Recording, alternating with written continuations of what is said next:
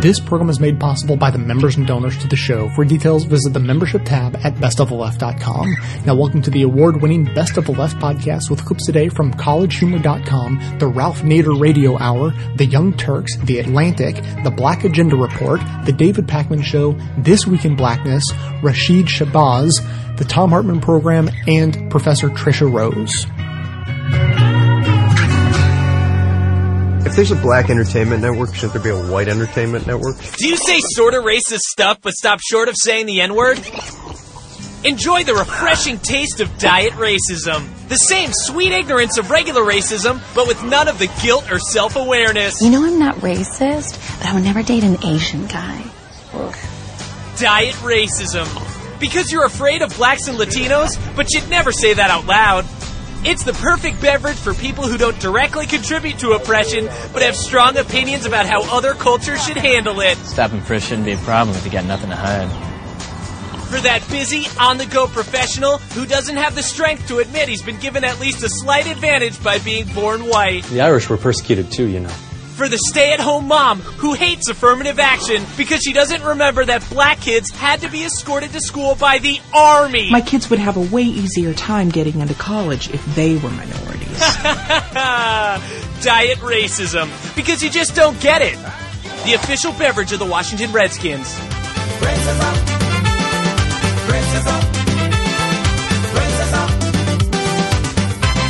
I really love this country.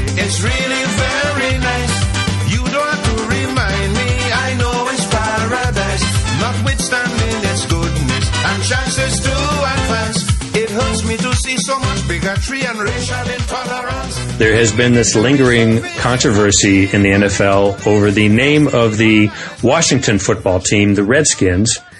And Ralph, you think that controversy is uh, moving into the absurd? Yes, it's a, it's an example of how there occurs a frenzy over words, and, and ignoring the deeds that give rise to the meaning of the words.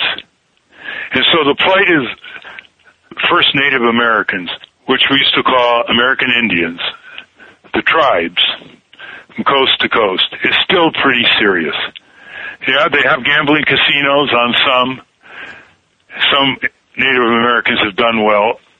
But when you talk about education, health, immense poverty on the Sioux Reservation, for example, in the Dakotas, Navajo reservations in the Southwest, and many other smaller ones, it's a terrible scene. The reservations are often used as dumping grounds for toxic waste, gambling casinos, deadly uranium mining, where a lot of Native Americans workers in uranium mines have died. It's a very bad situation. They get very little coverage nationally. Very little coverage. Suddenly, the Redskins controversy explodes.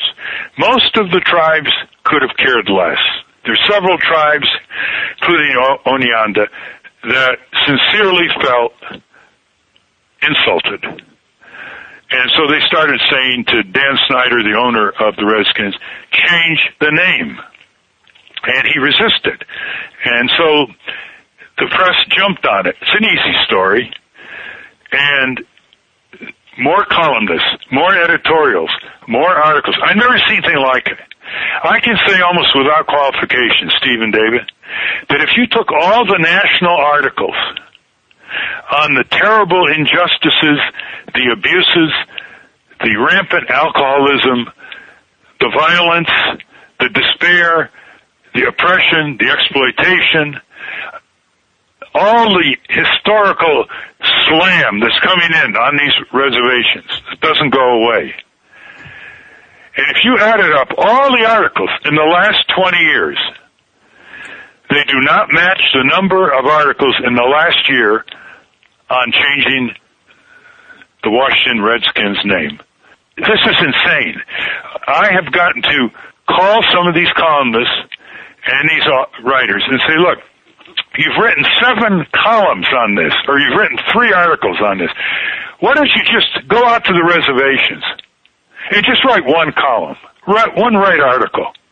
Why don't you see how they live, the poverty in the Sioux Reservation, how some people there wanted to start an industrial hemp industry because they they are the sovereign nations, you know. So it's illegal to grow this 2,000 year old crop that Jefferson and Washington grew on their plantations. 5,000 uses throughout history. It is not marijuana. You can't get high on it, but the the feds have put it on the prescribed list. Although it's moving now I think toward being legalized. It's legal to import industrial hemp from Canada, Romania, China, but not legal for our farmers to grow it. So you had these farmers who wanted to plant it in the Sioux Reservation to create value-added crops from it and to make a living, to alleviate some of the poverty. And about 14 years ago, one dawn, one of the farmers woke up to the sound, literally, of black helicopters and the feds, the DEA came in, politely said, get out of our way, and they ripped up all the plants and plowed it over.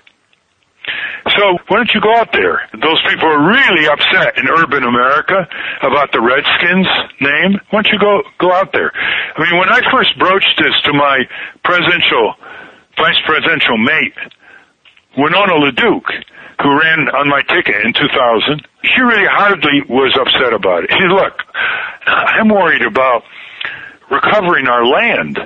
I'm worried about keeping our reservations intact, our culture intact, our economy growing with wind power and, and other crops. And nobody can question her credentials.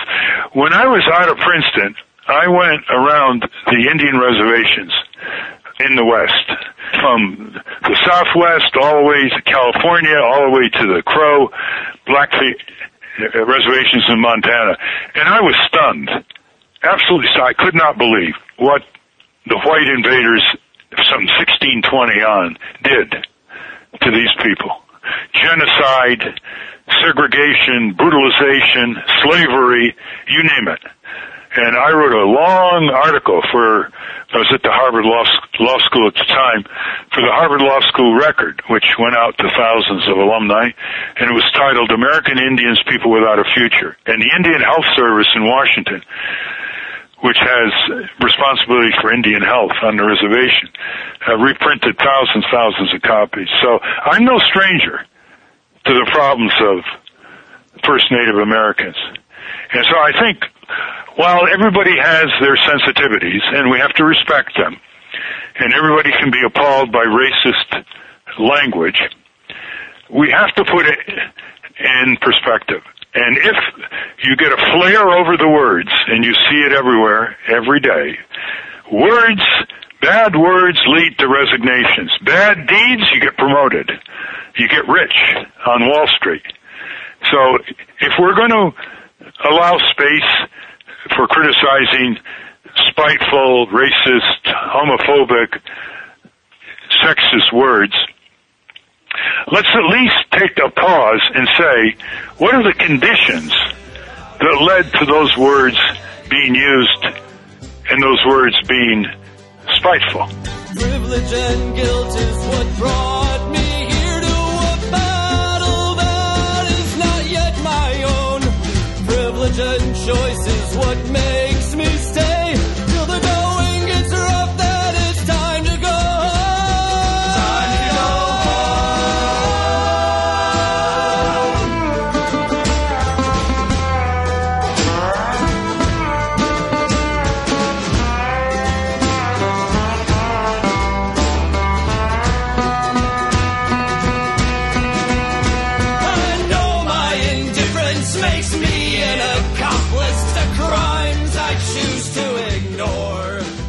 here we go again. Arizona in the news. Uh, there's a charter school there called Heritage Academy, and they've been using some questionable books by a guy named Cleon Skousen. They say he's a controversial anti-communist. Now, I got news for you. Being anti-communist these days is not that controversial. He's controversial for other reasons. Uh, two of the books that they are assigning to kids as textbooks are called The 5,000 Year Leap and The Making of America. Okay. Now, there's a couple problems with these books. Uh, first of which is that uh, they push out the idea of a Christian nation. And in fact, they've been sued by the Americans United um, for separation of uh, church and state uh, for using these uh, te- textbooks. And a person from that organization says, push they push Christian nation propaganda and other religious teachings on impressionable young students. Uh, another problem with the books is that they're basically textbooks for the Tea Party as well. Uh, Glenn Beck uh, touted the 5,000 year leap, according to Raw Story, as a divinely inspired interpretation of early American history. Now, I love that because I'm pretty sure that history isn't supposed to be divinely inspired. See, you might be mixing up your topics there when you talk about that. Um, California based National Tea Party Federation spokesperson says the 5,000 year leap is a handbook of Tea Party ideals. Early on in the movement, people would carry it around and talk about it. So now they're teaching that to the kids in Arizona as if it's the gospel, as if it's actually true, this rewriting of history. All right, now, so there's the issue of religion intermingling there. This guy is clearly, you know, rabid right winger, and he's biased some of the parts of the book. Where's the racism? Well, you're about to see it, and I think anybody that isn't named Anthony Cumia could see this. Okay, so uh, Garrett Epps explains that there's a long description of slavery in the book, um, that the state of slavery was beneficial to African Americans, and that Southern racism was caused by the intrusion of Northern abolitionists and advocates of equality for the freed slaves. Hmm. And uh, he uh, quotes at length from an essay from Fred Albert Shannon, who makes that point. Okay. Um, let's think this through. The Southerners were not racist, even though they had slavery, until the abolitionists from the North came in and complained about slavery, and that turned the Southerners into racists. If it wasn't for that, the Northerners complaining about slavery, the Southerners would have never been racist in the first place. This isn't a textbook for kids. I look, I I don't understand how anybody could read that and be like, nailed it. Okay? He's not done yet. In the Making of America, Skousen included an essay by Fred Albert Shannon in which he argued that if black children ran naked, it was generally from choice. And when the white boys had to put on shoes and go away to school, they were likely to envy the freedom of their colored playmates. That's in the frickin' textbook. So, this is literally the ministry of truth. Freedom is slavery. No, no, no. The slaves were freer than the white kids. Because by denying them an education, we allowed them to run in the fields while they were picking our cotton for us and having to be our slaves, but they didn't have to wear shoes. You see, slavery is freedom, freedom is slavery. We already told you as conservatives that war is peace, right? We already told you that ignorance is strength. Let's teach that ignorance at an amped up level. Double think, double think, ignorance is strength. Ignorance is strength. Big brother, big brother, ignorance is strength. Oceania, Oceania, ignorance is strength. Ignorance is strength. The following short documentary has visual elements. Some text appears on the screen that I'll be narrating. Ignorance is strength. The question of housing is one of the major problems this country faces. By and large, blacks live in substandard housing. Those who manage to fight their way out of it frequently pay a large penalty to do so. Between 1940 and 1970, a mass migration brought hundreds of thousands of southern blacks to Chicago.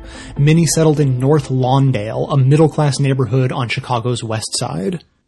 I came from Birmingham, Alabama, but I came to Chicago for a better living and a job. I bought here, this house, in 58. It ain't nothing to brag about, but it's mine. My name's Clyde Ross. I was born in uh, Clarksdale, Mississippi. I bought this house in 1958. I moved in this house in 1957. It was mostly a white area, and when they said that the the niggers was coming, they didn't say black. They said the niggers was coming, and uh, they start just start moving away. Federal policies known as redlining prevented black families from getting real mortgages. Blacks were forced to buy houses on contract from real estate speculators. The contracts were a scam. Mostly everyone that was black, they had been sold a contract. If you missed the payment in three months, they could take the property back. No lawyer, no nothing could help you. That was it.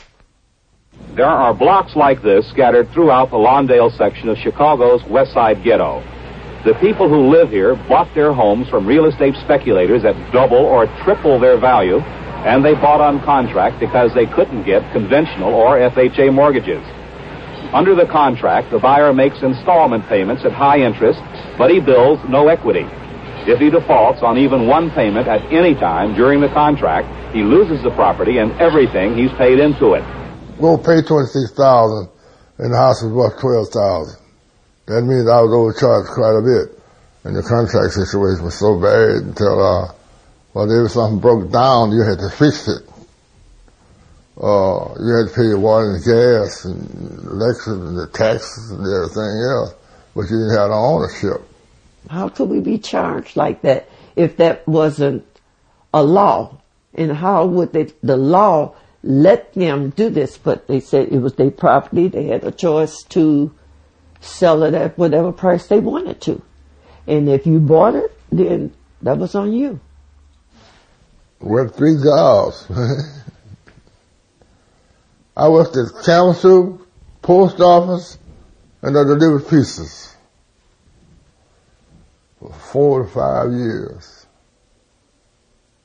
I get home at 10 o'clock every night, you know leave home at six o'clock every morning. Kids be asleep. They don't see me. And when they did see me on the weekends, I tell them something. They look at, they look at their mama and say, well, should I do it or should I not? Do it this guy, you know? I was staying in my own home because of this contract thing. Really a stranger. I said, this is not going to work. These people who have cheated us out of more than money, we have been cheated out of the right to be human beings in a society. We have been cheated out of buying homes at a decent price. Now it's time now. We got a chance now. The Contract Buyers League have presented a chance for these people in this area to move out of this grip of society, to move up, stand on your own two feet, be human beings. Fight for what you know is right. Fight. In 1968, North Lawndale's residents began to fight back with the help of a young community organizer, a Jesuit named Jack McNamara. I really believe that, you know, ultimately what we're after is some kind of communication among human beings, but that can only be affected when people can approach each other on the basis of equality. Yeah, but even though you are keeping within the law, this is really war, isn't it? Uh, yes, it is. The college students and I went up and down the streets and asked people if they bought on contract. And we discovered that the average overcharge was $10,000 and then computed the monthly payments so that we knew that black folks were paying a race tax of about $20,000 per family. You would just go to their house and ask them, is you on a contract? Some of them say, I don't know. Some of them didn't want to talk to you. And they, they would say, no, I'm on a mortgage. But when they bring the paper, I know it wasn't no mortgage because that's what I had, a piece of paper. Everybody practically was on contract. People on the west side and the south side were being blamed for things that were not of their own making. This is the best example I can think of of institutional racism white folks created the ghetto. And it drives me crazy today even that we don't admit that. The people of Lawndale organized the Contract Buyers League, and during the past year, the league began urging large numbers of buyers to withhold the payments on their contracts. By withholding the payments, the league has managed to renegotiate, enabling the buyer to build equity and saving him an average of $10,000. There were 550 families in the payment strike. People knew how to handle pickets. people knew how to handle you telling their neighbors. But when you're hitting them in the pocketbook with a payment strike, that was serious business. They said, well, you gotta pay this money, it's 260 every month. Nah, we ain't paying you nothing until you get this contract right.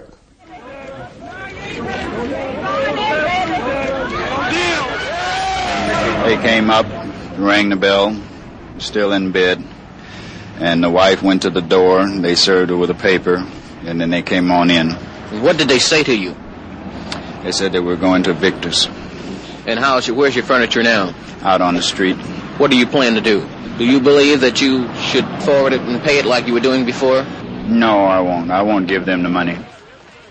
We just wanted to get a fair price for the house, you know, and we wanted the mortgage where we could have ownership of the house. And the contract violence brought us to a point where we could understand that uh, we could do something about this. The peoples of CBL have come together. No matter what happened, we are fighting for one thing. That is justice.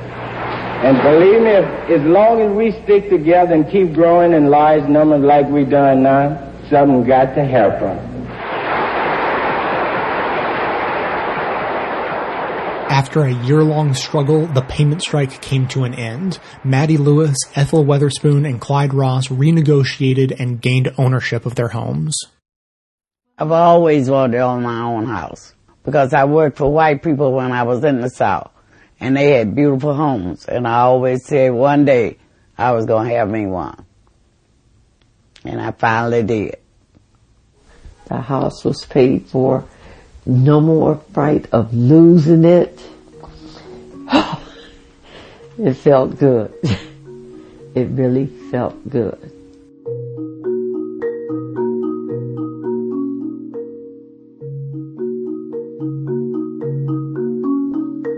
Here at Best of the Left, we know that it's not enough just to stay informed. You need to get active if you actually want to change the world for the better. That's why we promote great activism opportunities every chance we get. Also, I can only reach so many people on my own, but with your help, we can extend that reach. The episode show notes are most likely available on the device you're using to listen right now, and if they're not, you can see them on the website. Simply click the title of any segment you want to share and then easily post it to your social networks or send it directly to friends. You joining these actions and helping amplify the show to get even more people involved is critical to our mission to change the world for the better. Get started right now in the show notes on the device you're using or visit the website from any device at bestoftheleft.com. Back in the 60s, sociologists began to use the term tipping point to describe white response to the entrance of blacks into formerly white neighborhoods. The raw statistics showed clearly that such tipping points existed, although sociologists argued about the dynamics of precisely when white exits turned into sudden wholesale flight. Certainly, real estate agents and developers understood the phenomenon, having set it in motion in city after city in the 40s and 50s in order to make a killing in the market.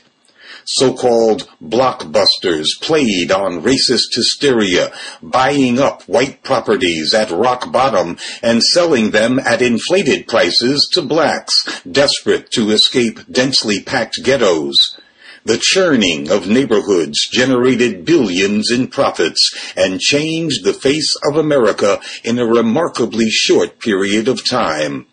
Ultimately, whites' refusal to share urban space with blacks created an American racial and economic geography unique in the world, in which the black and brown poor resided in hollowed out, shrunken, capital deprived central cities surrounded by a belt of suburban white wealth the exact opposite of the historical world model of urban development. America, which invented modern white racism through the establishment of black chattel slavery, had once again been reshaped through the socio-economic dynamics of white racism. For more than half a century, racial tipping points referred primarily to the behavior of white people, a predictor of white flight, creating new spaces for black habitation in the cities. But racism is irrational, as were the socio-economic landscapes created by white racism, with whites traveling ridiculous distances to find racially exclusive environments at affordable prices. The corporate class longs for the centralized amenities that only big cities can provide. And finance capitalists look forward to trillions in added values if only blacks and browns could be evicted from urban real estate. Finance capital, corporate muscle, and the political parties that serve them have set in motion the new phenomenon of black flight from the cities and white return. Unlike white flight of the previous era, the current black exodus is mainly involuntary and economic. In reality, it is more like a purge, an ethnic cleansing based on the reality that in a racist society, the very presence of substantial numbers of black people brings down the value of land and other assets. Today, the question in city after city is, what is the tipping point for maintaining black populations? How many upscale, mostly white people does it take to make a neighborhood and ultimately whole cities like San Francisco unaffordable and downright hostile to black habitation? In Harlem and elsewhere in New York City, the tipping point has clearly been passed, as it has in Washington, D.C., and will soon occur in Atlanta blacks are under siege up against the tipping point in Chicago. Even in cities such as Baltimore, where black majorities make wholesale purges impractical for the moment, targeted black neighborhoods are rapidly tipping. Outrageously, the governor of Michigan proposes to bring in a steady stream of upscale immigrants to dilute the 82% black population of Detroit. And yet, there is nothing approaching a national black consensus on a response, which means the political tipping point may have already passed, and the purge of the cities will continue without effective black resistance. For Black Agenda Radio, I'm Glen Ford.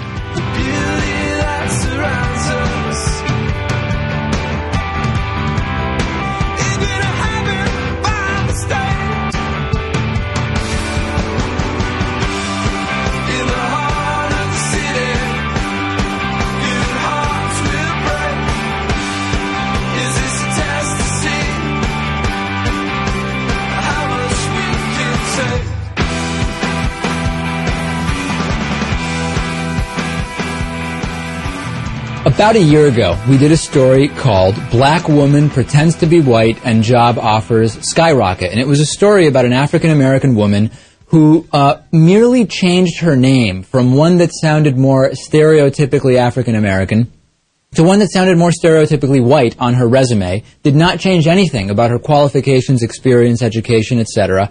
And the number of interviews and job offers that followed were significantly higher than what she was getting with her traditionally sounding black name.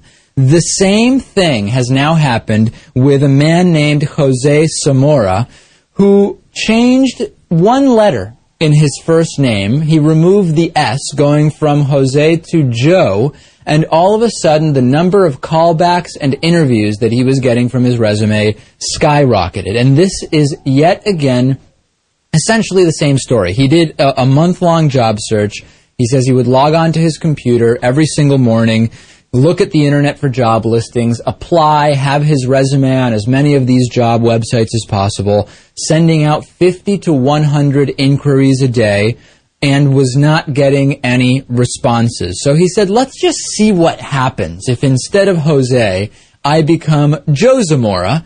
And all of a sudden, he had a full inbox within a week. Again, remember, his qualifications didn't change. His education didn't change. His skills and employment background did not change. All that changed, Lewis, was his name. And it is yet another one of these examples of we know about uh, equal employment opportunity law. Uh, uh, we know about job discrimination. We know about all that stuff. but there is something that is underlying that, which is at a much higher level of who even gets a phone interview before you even move to the next phase. And we've seen that moving away from a traditionally African American name helped that woman a year ago. And now we see that Joe, or Jose as he's actually called, benefited from the same type of change. It's uh, it's kind of shocking to me just the number of um, of of applications he was filling out, the number of resumes he was sending out, and getting almost no responses. I mean, I know there's a lot of xenophobia here in this country, but this is still shocking to me. So I'm very curious to know where where he lived, where he's from. Yeah, I don't have that information in front of me, and he may have been applying nationally. I mean, to be sending out 50 to 100 a day, you're either in one of the bigger metro areas where there are 50 to 100 new jobs each day that you can apply for, or you're kind of expanding your, your search geographically. And Lewis, I was thinking that this is not really that new of a thing because there's a long history in this country of traditionally sounding Irish names, Italian names, and Jewish names being changed for, for essentially the same purposes, right? To avoid being disqualified before you are even known as an individual to a potential employer. And uh, now it just doesn't happen to be those. It happens to be, uh, as we saw, the African American names and here a Hispanic name. Yeah, the bad guy's always changing. It just uh, depends on, on what decade you're in, I guess. And now it's uh, it seems to be Hispanics because uh, they're they're taking our jobs, right? Yeah, and it's amazing because I thought, wh- which jobs are Hispanics taking? Are they taking the jobs that are uh, the ones for undocumented immigrants working, uh, you know, in in uh, domestic services and on farms, etc., or is it the types of jobs where resumes are reviewed and education is evaluated? Because I didn't think that it was both, and as we're seeing here, just the name change made a huge difference there.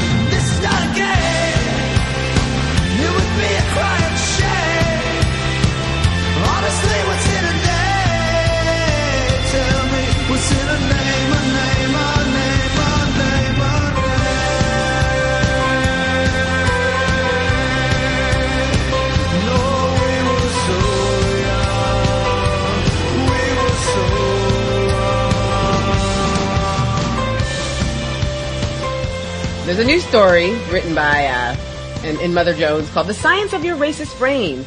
There's a neuroscientist who goes by the name of David Amo- Amodio, David Amodio, who has done a study on subconscious racial prejudice and why it is that we're still responsible for our racism. Um, as most people know, a lot of people when they talk about racism, they like to talk about outward, very tangible racist behaviors and actions. For example, you see a cross burning on a black person's lawn, you look at it, you say, that person who put that cross on that lawn is racist. But there are more implicit racial biases that affect the way that we interact with one another. And this, this, this researcher, David Amodio, he's an expert on psychology. He did a study where he had, um, he had people fill out questionnaires and show them pictures. So they would show a picture of a white person and they would ask, and they would, um, present the, present the people who are the subject of this research, this research with certain words like happy, negative, fear. Um, other such words were peace, heaven, honor, cancer, vomit, poverty. And so when these words popped up and they, the, the research found out that people were more inclined to associate positive words with white faces and negative words with black faces. So when shown a, shown a word like cancer, vomit, or poverty, that word would be associated with a black person. When shown words like heaven, peace, and honor, that word would be associated with a white person. I am shocked. Are you? This is, I cannot possibly imagine, uh, our society somehow being, connecting racism, racism with, and, and these negativity, negative words with people of color, black faces. I mean, I mean, uh, I am, I didn't, I mean, I didn't know this. Next thing you're going to tell me that slavery was actually bad for the slaves. Like, I don't, this is mind blown is what I'm saying. Yeah. I thought, I thought that the war on drugs was supposed to clean up all the problematic Negroes so we could clean up our image overall. What happened? The hell? Remember they started erasing all the all the all the black people with the drugs, all of them out of the inner cities. First of all, first of all, again, you're, that, th- those are conspiracies about that. They weren't, that, that wasn't for that. The black people went and made their own drugs and decided that they like, you know what? We don't want to actually be uh, members of society, so we, let's go make our own drugs and then do them so that then we can't have to go and do real work. Oh. You see, you have to learn that that's, that's what actually happened.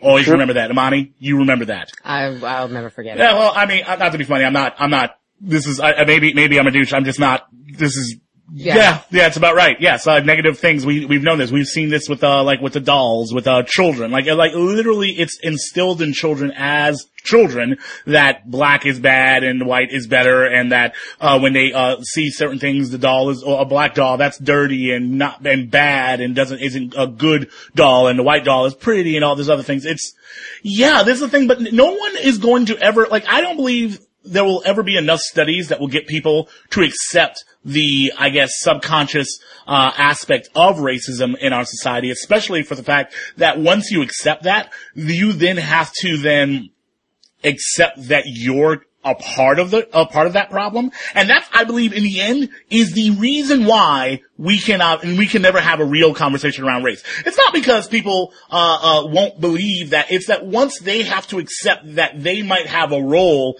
in that, it's like nah, son. Nah, if it was just like, hey, you know, racism, all those other people over there are absolutely racist, but you are really good. They're like, thank you, man, we need to stop this racism. racism is terrible. But as soon as you say, you know, you, you, you, you have a role within this racism, like, listen, that's why racism is malarkey. I got it. Somehow I'm racist now. Like uh, I'm not racist. I'm the. I have a love in my heart, and you can't. You can't call me a racist. We can. Yeah. But what's actually really disturbing about the story, I mean, there were uh, various different, uh, research methods that, that went into determining that uh, racism is a thing and that people have implicit racist bi- racist biases. But one of the, one of the studies is actually really disturbing and shows that how racism might actually be, like your white person, especially if you're a doctor, your racist biases might actually be killing black people. For example, um, there was one study that was done in 2007 where 220 medical residents took an implicit association test in order to detect subtle racist bias. And they would also read the medical history of a particular patient, um, either a black patient or a white patient. Uh, that patient was experiencing chest pain. And whether or not the, the patient was black or white would actually determine what sort of life-saving treatment that doctor would provide. So if the white doctor knew that the patient was black and was suffering from chest pain, chest pains, they would be less likely to prescribe, um, to, to treat the black patient for thrombolysis, which is apparently a heart disease. I'm not a doctor, so what do I know? But, but the point is, is that these doctors are less inclined to provide life-saving treatments when they know that the patient is black as opposed to when they know that the patient is white. So it seems to me that for all of, you know, the Supreme Court's talk of, oh, racism is dead and we're post-racial and we don't need affirmative action because, you know, content of their character, not color of their skin. But there are actual brain capacities, brain functions that are causing people to act upon these racist biases.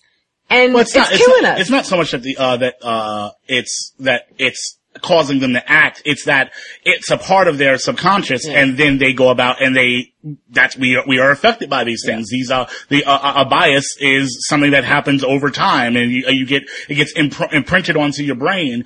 Uh, here is the, the the best part about this, like, and I I hope that I'm not going to get punched by this. My mom had uh three heart attacks at 41 right? Three heart attacks. And so she has, uh, she had triple, uh, bypass surgery, all that good stuff. My mom on occasion has these issues, and she also, my mother's diabetic. Like, I, I- just need to put all this out there to set up this point.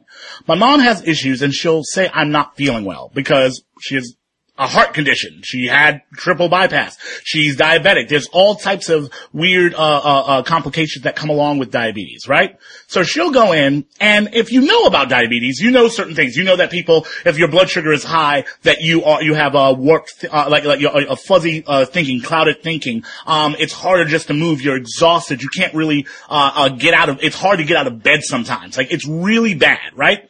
So my mom will go to the doctor about something. Like, I'm not feeling well, this, that, and the other. And they will tell her that she's faking. Or that, uh, she just was like, oh, no, no, there's nothing wrong with you. So then if she needs to take off from work, she can't actually get a doctor's note because they won't actually acknowledge that she's ill. And my mom, uh, like flat out said to me one day, cause I was like, mama, you can't, you can't keep doing it. You gotta, you gotta get these doctors. You can't just force yourself through. And she's like, they don't believe a poor black woman. And that's that. And I, I, and I, on my, I'm like, well, mommy, we got, we got to go to different doctors. We need to, uh, uh, uh, you go to a doctor until you find the right doctor. And I do believe that, but at the same time, she's like, I've gone to three or four doctors. Like what, uh, what her insurance allows her, uh, to get, uh, and the, and the network of doctors that she's in that all kind of like treat poor black folks like that. Like you're faking, like you're, you're trying to get out of work as opposed to the fact that, hey, you know what? I'm actually ill. I have a, like a medic, a medical file full of information about my illness. And yet when I come and tell you I'm ill, you're like, eh, you just don't want to work. Go to work. That illness is not metaphor. So why do I feel sick when I look at you? There is this illness in me and I need to get it out. So when I bleed, it's not blood, it's a metaphor for love. These aren't veins, just the beating of my heart. This fever isn't real, it represents how I feel. My pain transformed into art. I have been called a lot of different names relating to skin color, and I always find it fascinating that most of the time people think that the things that they are saying are a compliment, even when I find them to be like really offensive. first started this semester, people come to me and like try to like get at me, I guess you can say, but they would say like, you're pretty to be dark skinned, like you're the first dark skinned girl I've talked to, like, and they do that as, as a compliment, but it's really an insult to me as a person. Like, are you saying compared to a light skinned girl, I'm not as pretty? I think when you when you talk about the experiences of of people of African descent in this country who have been through enslavement and been through all types of Jim Crowism and, and residential segregation, you know, and school segregation, is that it, it plays out within our communities as well. But what names I heard to describe African Americans? Light skin, dark skin. And then within the light, there's light bright. Light bright. Light bright. Light bright and almost white. Oreo. Monotone. Cracker. Monochrome. Mulatto. Octoroon. Quadroon. septoon, Yellow. High yellow. High yellow. Probably the most inflammatory that I remember being called piss colored. Piss colored yellow. Piss colored, yellow. Actually, I thought I was dark skinned until I went down south. They called me a red bone down there. They said, oh, you red. Red bone. Red bone. Red bone. Red. Yellow bone. Lacquered. Food analogies, chocolate, cocoa. Chocolate. Chocolate. Caramel. Walnut. White chocolate. Cocoa. They had this weird thing on school like caramel pops. Toffee. Coffee color is mocha. Mocha chocolate. Cinnamon, caramel, all that. Mahogany, ebony. I mean, there's some really beautiful ones. And then, of course, um, on the darker end of the spectrum, there's all the more derogatory terms like uh, darky, Darky. Darky. Blacky. Black. Jet black. Blue black. Blue black. blue black, tar baby, Burnt. burnt. Crispy. Midnight black. Boo boo black. The black is night, the black is shit.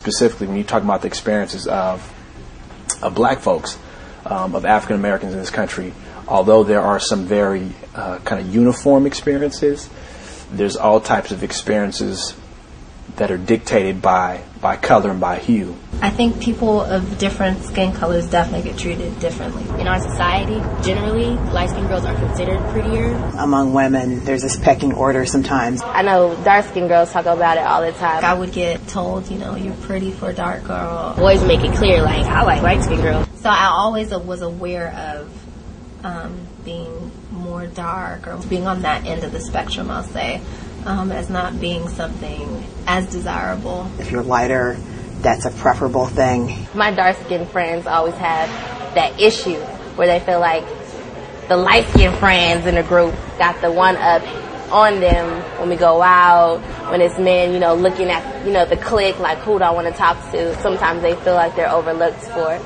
lighter girls. And sometimes they are. I don't discriminate, but you know, I see a lot of light skin. You know, they they always do their thing. Seem like a lot of light skin always get cute and dress up. The light skinned girls were always the, you know, like the, like the cute girls, right? The cute girls that everyone was trying to holler at.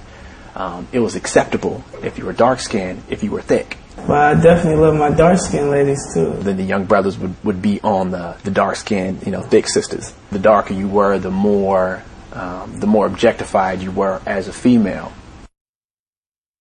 I think some of the values that people have around skin color are really crazy. The light skinned guy's the pretty boy. All the girls want him, but then the dudes think he's soft. The dark skinned dude is cool with all the guys, but the girls don't really want him because they think that he's uglier the darker that he is. People have a thing in their mind that light is more attractive. When I meet with a woman, they, they just always after the light skinned guy in the group. I approach a female like, "What's up, girl?" Woo, woo. She like, "Who? Who is that over there?" I have seen some ugly mofos that that dark skinned girls have drooled over just because they were light skinned. And I'm looking like, are we looking at the same dude? He is ugly. It used to be that, you know, you get more play and you get a job if you were more light skinned. But you'd also, though, if you weren't black enough, that would also work against you too. Because sometimes people really wanted someone who was really dark skinned. Um, to, which is their way of saying you're black. Because if you're light skinned, you're not necessarily black. Light skinned black men have like a stereotype of being more militant because like they're overcompensating for not being as black as a dark skinned man or I always say I like my men like like my coffee, which is black. There's that expression, you know, the darker the berry, the sweeter the juice. So sometimes that's like a positive thing. A person with really dark skin, they're maybe gonna be like a really, this guy, that's a positive thing if they're dark. there's like an urban legend that the dark you are, the the bigger package you have. When it comes to color with the light bright thing or high yellow, sometimes it gives that connotation this person's better. She thinks she white. You know, it's not even like a name, it's just an expression. She thinks she white. But you get, you know, categorized as having to be a certain way or having a certain attitude. That must be my mentality if that's what I look like. But I think it also depends on how they present, how they, you know, manifest or carry themselves in the world, and that could have something to do with whatever internalized stuff they have going on, or it could have to do with the ways that color can be currency, how, you know, whatever it is, you know, this ranking or this meaning that's attached to how we look. I'm thinking about my brothers, um, Ricardo or Richard. Very dark, um, beautiful, smart, intelligent, much brighter than I. Was told day one, I mean, you're not going to amount to anything. Look at you. You don't look clean, you know, because of the color of the skin. He's born with that skin color. What does that have to do with his being able to be successful? And I think about how he internalized it all. And he actually spent most of his life in prison.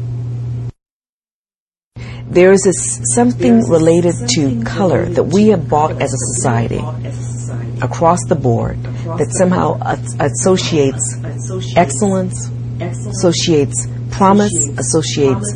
possibilities, associates competence, intelligence, worthiness with a lighter you. And somehow the darker you are, the less likely you are to be of any asset or let alone contribution or success in society.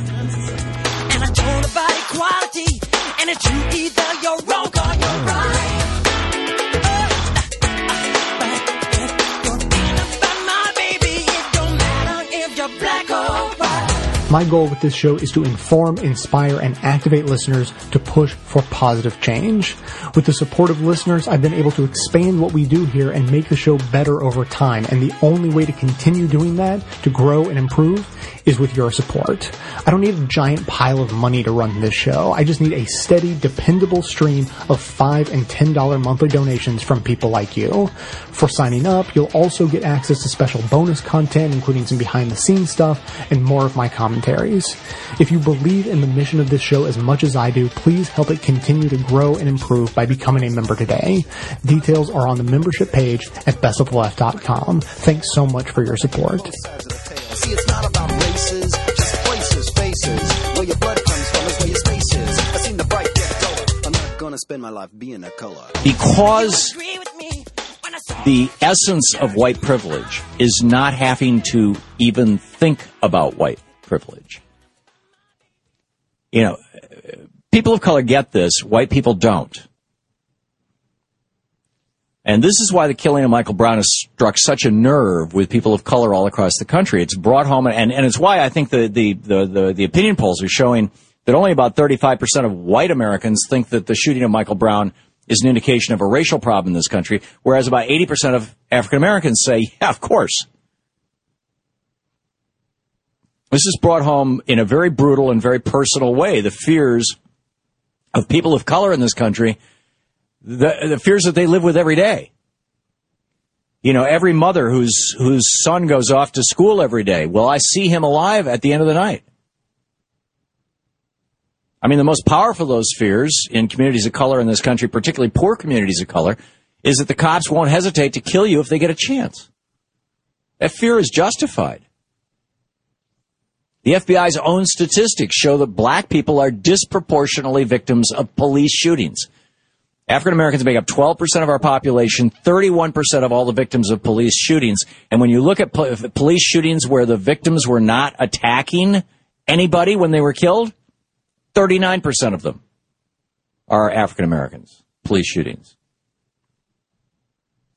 This, we live in a society where white privilege infects every relationship, every institution, every decision we make. And which is why the shooting of an unarmed young black man by a white police officer doesn't just happen. It doesn't happen in a vacuum. It's tied into this bigger issue of a racial power structure that continues to control this country 149 years after the abolition of slavery. So instead of blithering about racial agitators and lecturing black Americans about smoking pot, Bill O'Reilly and other white Americans like him should take a good long look at this racial power structure and understand how we, speaking as a white guy, how we benefit from it. And then, you know, we can say, okay, now, so what do we do about making sure that everybody has that same opportunity? An equal society is not going to happen overnight. But the only way that we're going to move forward, particularly given that moving forward is something that is largely in the hands of white people in this country, as the numeric majority, as the power majority, as the financial majority, white Americans have to realize how much they continue to profit from racism, both past and present. It's time for white Americans to get real about white privilege.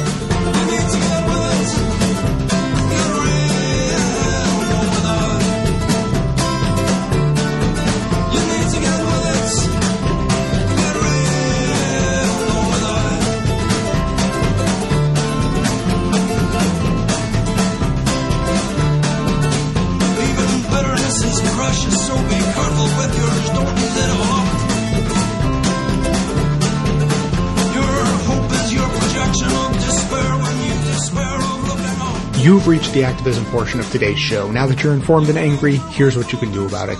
Today's activism changed the entire culture and structural violence against people of color. Okay, I know this is a big one, as Katie and I discuss every time I decide to put together a general racism episode. There's not exactly a campaign that we can promote to simply end racism. So with the help of Dr. Tricia Rose, let's just drive home some critical points and refocus on what each of us can do in our everyday lives. This is going to be a call and response exercise, so get ready to repeat what you hear out loud. If you're currently on public transportation or otherwise surrounded by strangers, you may be excused. Ready? Okay. Repeat what you hear, starting with your name. I, state your name, am not personally responsible for racism, classism, sexism, homophobia, or any other vast form of group-based discrimination, even though I very likely benefit from it. Therefore, I should not feel guilty. I might feel sadness, empathy, outrage, but guilt won't change anything for the better. And besides, it focuses only on me. I did not choose the body sexual orientation, race or class position, how I came into this world. What I can choose is how I want to behave.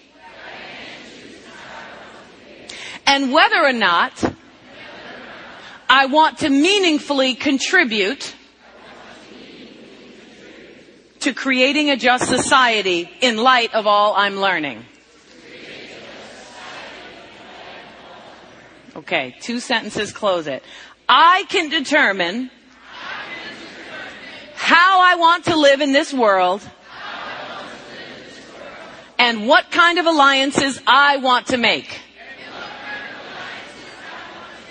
So what I do from this day forward defines who I am. And for that, I'm responsible.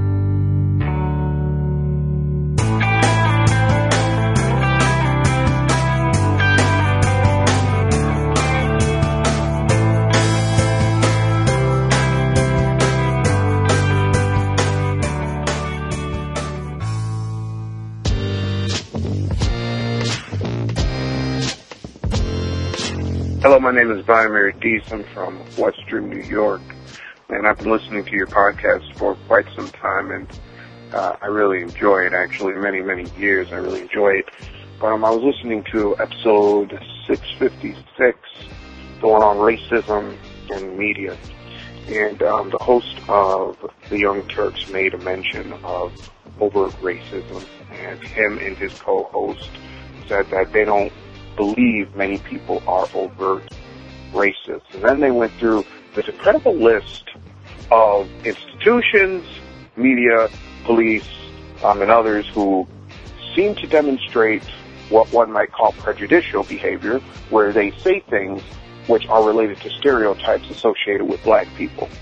Now, being a black man, I can tell you something. What they said is absolutely true. People don't go around and they are not overt racist. They don't use the N word. That's the one part that they mentioned. You know, they don't say anymore. Oh well, this N had it coming in. This N had it had you know this problem with this with whatever.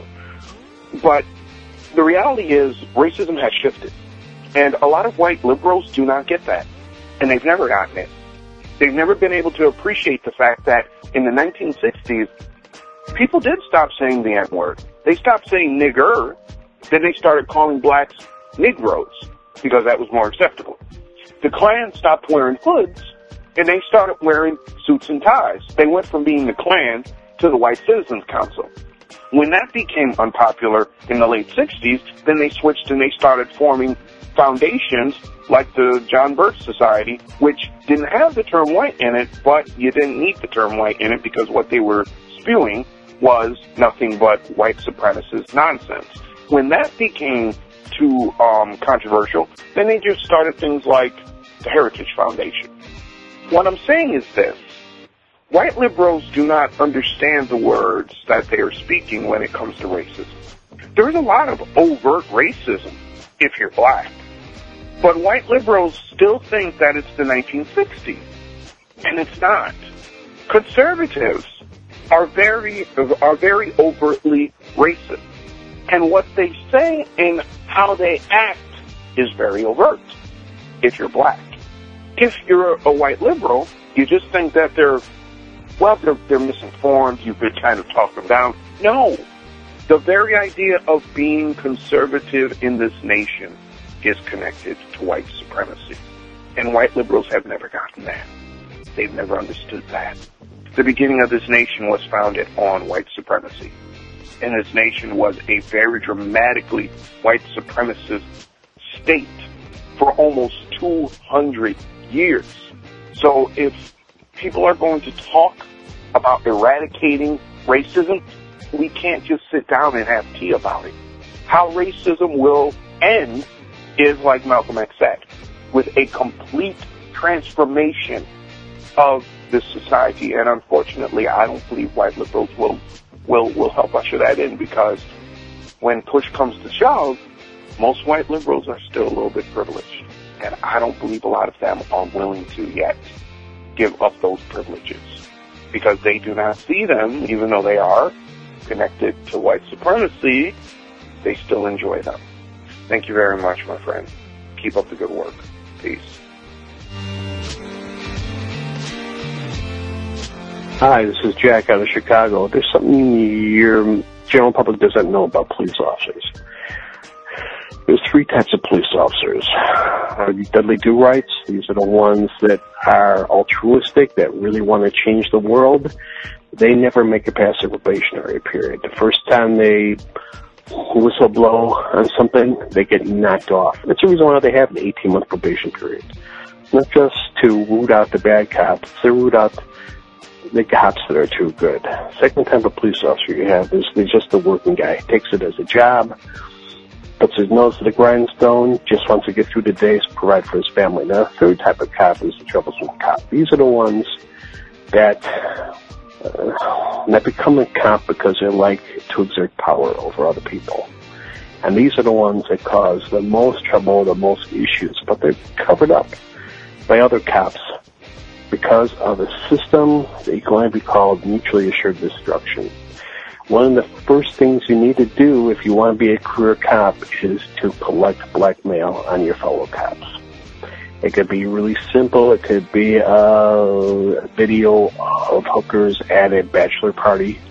It could be um, just documenting every time a cop makes a mistake, writing down the witness, the, the, uh, the suspect's name. It could be anything like that. Something that's good enough to get a, a police officer fired, and then not telling anyone about it. And later down the road, when you need help, you go to the right and just say, "Hey, listen, if you fire me for this, I'm bringing down half the chain command with you because I got all this evidence about all this other stuff." And next thing you know, the wagons start circling around to protect this bad cop because he has enough evidence on all the other cops that forces them to protect him, even though they don't like him. And because of this system of good cops, ethical cops being rooted out too quickly, and and working cops who just don't want any trouble, you have cops, bad cops, pretty much uh, on the roost. And this blackmail that they accumulate is not just for job protection. It could be used for enhancing everyone's career. That's why it's the bad cops that end up getting promoted to sergeant, lieutenant, assistant chief, even chief. Now you think the chief is the most powerful guy inside the police department? He really isn't, because if he rose up through through the ranks in that police department to become chief, chances are every lieutenant, every sergeant has tons of blackmail on that guy.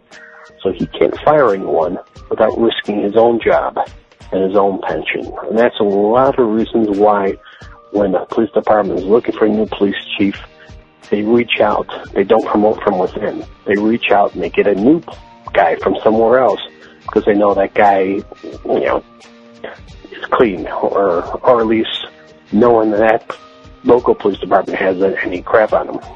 So this is the reason why police departments are inherently corrupt. Number one, the altruistic cops, the good cops that Dudley Do-Rights, they'll weed out within 18 months. The working cops are too afraid of losing their jobs to blow the whistle because they saw what happened to the ethical cops. And the bad cops pretty much just run the place and end up getting promoted. That's how it works. And there's nothing you can do about it. Bye. Hey Jay, it's Colin from Cleveland. Just finally got a chance to listen to the last episode. Excellent, by the way. Professor Rambo's comment. Hey, what's up, Jay? This is Professor Rambo from Georgia, man. He did a great job taking it on, discussing the merits of it point by point.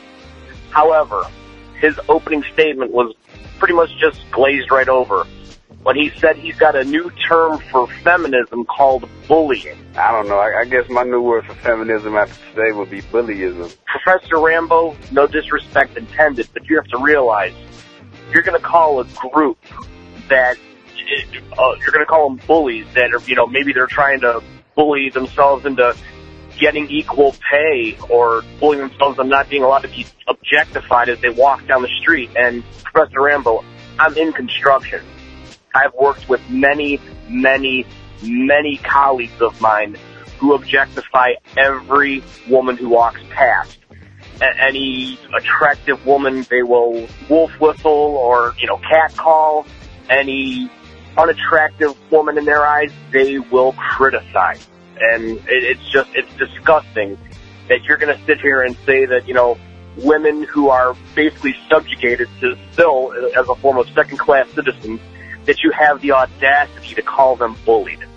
You need to really rethink these things before you speak. Jay, thanks for the show. Hi, this is Al from Seattle, and I was actually just calling in hopes that you could address a subject, uh, domestic violence. Considering everything that's happening in the news, it's rather disappointing to see how easy it is to be a victim of domestic violence and to also be victimized by everybody else. I recently lost my sister to domestic violence, and we will never be able to get her back. And in her name, I will always, forever stand for anybody uh, who needs to get away from a situation. And it's something that we need to address as a community. It is really hard on a woman who has experienced it and they feel this unbelievable pull to still stay because know they love me and know it's going to be okay. And this can happen to men and and women. And so how do we as a community, as a society, help lift up our brothers and sisters to say, no, you do not have to take violence and you can grow and be okay without this person who is not caring for you in the way that they need to. And it's an honest question. I'd love to hear it from anybody else. So please give me a suggestion. How can I stop this the next time I am in a situation and I have a friend in front of me, man or woman, uh, who is going through something? I, I'm at a loss for how I can properly form my words or what analogies I can use to help them understand how important they as a person are. Um, I greatly appreciate your show and thank you so much for everything you do and you get all the reviews in the world. You are the best podcast I've heard in a very long time. Thank you. Thanks for listening, everyone. Thanks to the volunteers who helped gather clips to make the show possible. Thanks to Katie Klabusich for all of her work on our social media outlets and activism segments. And thanks to all those who called into the voicemail line. If you'd like to leave a comment or question of your own to be played on the show, the number to dial is 202-999-3991. So a quick sort of follow up on the previous episode's discussion of domestic violence. There was a sort of a long discussion with Professor Rambo who called in about the Ray and Janae Rice domestic violence uh, situation that went very public recently. And so the follow up is that, you know, he and I continued the conversation a bit via Twitter and I, I believe I made decent progress in convincing him that his response to the situation was, uh, you know, not helpful at best and, you know, really horrible and destructive at worst. So skipping ahead, assuming, you know, I, I made that progress, it, it feels like I did, uh, he, he seemed to still be left with, you know, a couple of questions and giving him all the benefits of the doubt and assuming no uh, victim blaming uh, intentions at all you know, the basic question is, okay, so as a person who wants to reduce or eliminate domestic violence, then how do we react to a situation like this? You know, if, uh, if what happened in the media was damaging and the, you know, the, the victim in, the situation said that, you know, it, it wasn't helping and they, she didn't seem to be asking for help, then, you know, what, what are we to do? And my response to him is, uh, you know, what I'll say to all of you, which is, you know, if you are not sure how to respond, first of all, you can start by keeping your mouth shut and your ears opened and looking to learn something. Because if there's any chance that your reaction to a situation, especially one as delicate as a domestic violence situation, is not going to be the right one, well, then you'd really better just not say anything and try to learn from someone who really knows what they're talking about and follow their lead.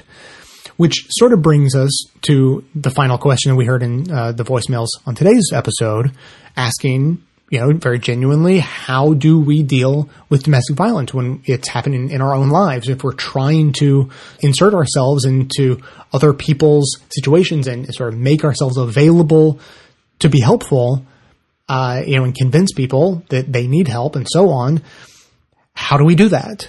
Well, the answer is the same. Uh, we need an expert. This is not the sort of subject that we can just blithely and lightly discuss and, you know, muse about. Like, we actually need people who know the answer. We don't just need to speculate.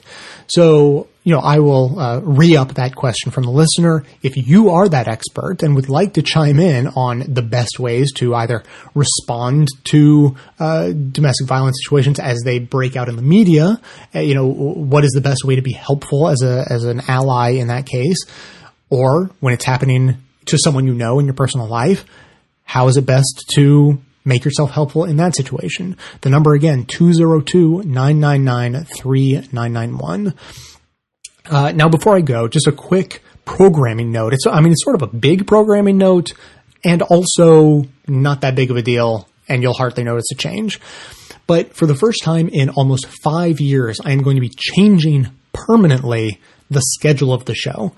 Uh, for for almost five years, I've been doing the show every third day, and that was fine for a really long time. I didn't mind not having weekends at the same time as everyone else. You know, it, it was a good schedule. It fit. It was sustainable for a long time. But over time, I've sort of realized that the lack of normal weekends can be tough. Uh, so it would be nice to have those back. And I mean, the labor movement went all that work and effort to get me those weekends. So, you know, I, I don't want to like spit in their face about it. So may, maybe if I actually maintain those weekends for myself, that, that would work out well. But then also, I realized that so slowly, at, at a, a, almost geologic rate, uh, my workload has been increasing, but so slowly I didn't notice. So what was a sustainable schedule of 10 episodes a month, uh, you know, five years ago is now like an exhausting schedule today just because of, you know, you know, an extra project here, a few extra hours of work each day to make an episode there, and so on and so on. And I just realized like, oh, this is getting a little bit out of control. I need to bring it back down to a, a you know, again, sustainable rate. So the new schedule, really easy. Tuesdays and Fridays. Uh, you know, I'll be posting in the evening, so it'll be like, you know, you'll get it Wednesday morning, or you can listen over the weekend, or save it over the weekend for the Monday drive, or maybe you save them up for weeks at a time and then binge through them anyway, so it doesn't really matter. But that's the new schedule, and and so the only difference is instead of ten episodes a, a month, it'll be like eight and a half episodes a month you'll hardly notice, I promise. But uh, but also, I promise I will notice, and it'll be a, a gigantic improvement to my life. So if that seems like a fair trade off to you, then we're all set to go. So you didn't know it, but this week was the first week of that schedule. There was a show on Tuesday. Today is Friday. There's a show today. And now three days are going to go by, and I'll just see you again on next Tuesday, and we'll go along on that pattern. Good times will be had by all. So that's going to be it for today. Thanks to everyone for listening. Thanks to those who support the show by becoming a member or making one-time donations, as that is absolutely how the program survives. Of course, everyone can support the show just by telling everyone you know about it, leaving glowing reviews on iTunes and Stitcher. Uh, we're making such excellent progress. Uh, if, if we could get like 500 more reviews on iTunes in the next week or so, uh, you know, the, I, I, think the release date of iOS 8 is coming out soon. That was the big date that we're trying to get, you know, a, a big drive of reviews in before that happened. So we're in the last week right now. Uh, five star reviews on iTunes, also on Stitcher. Please make that happen if you have like three minutes to spare. Stay tuned into the show also by joining up with us on Facebook and Twitter. And for details on the show itself, including links to all of the sources and music used in this and every episode, all that information can always be found in the show notes on the blog. So coming to you from inside the Beltway, yet outside the conventional wisdom of Washington, D.C., my name is Jay, and this has been the Best of the Left podcast, coming to you every Tuesday and Friday, thanks entirely to the members and donors to the show from bestoftheleft.com. And it's a crying shame how we get so trained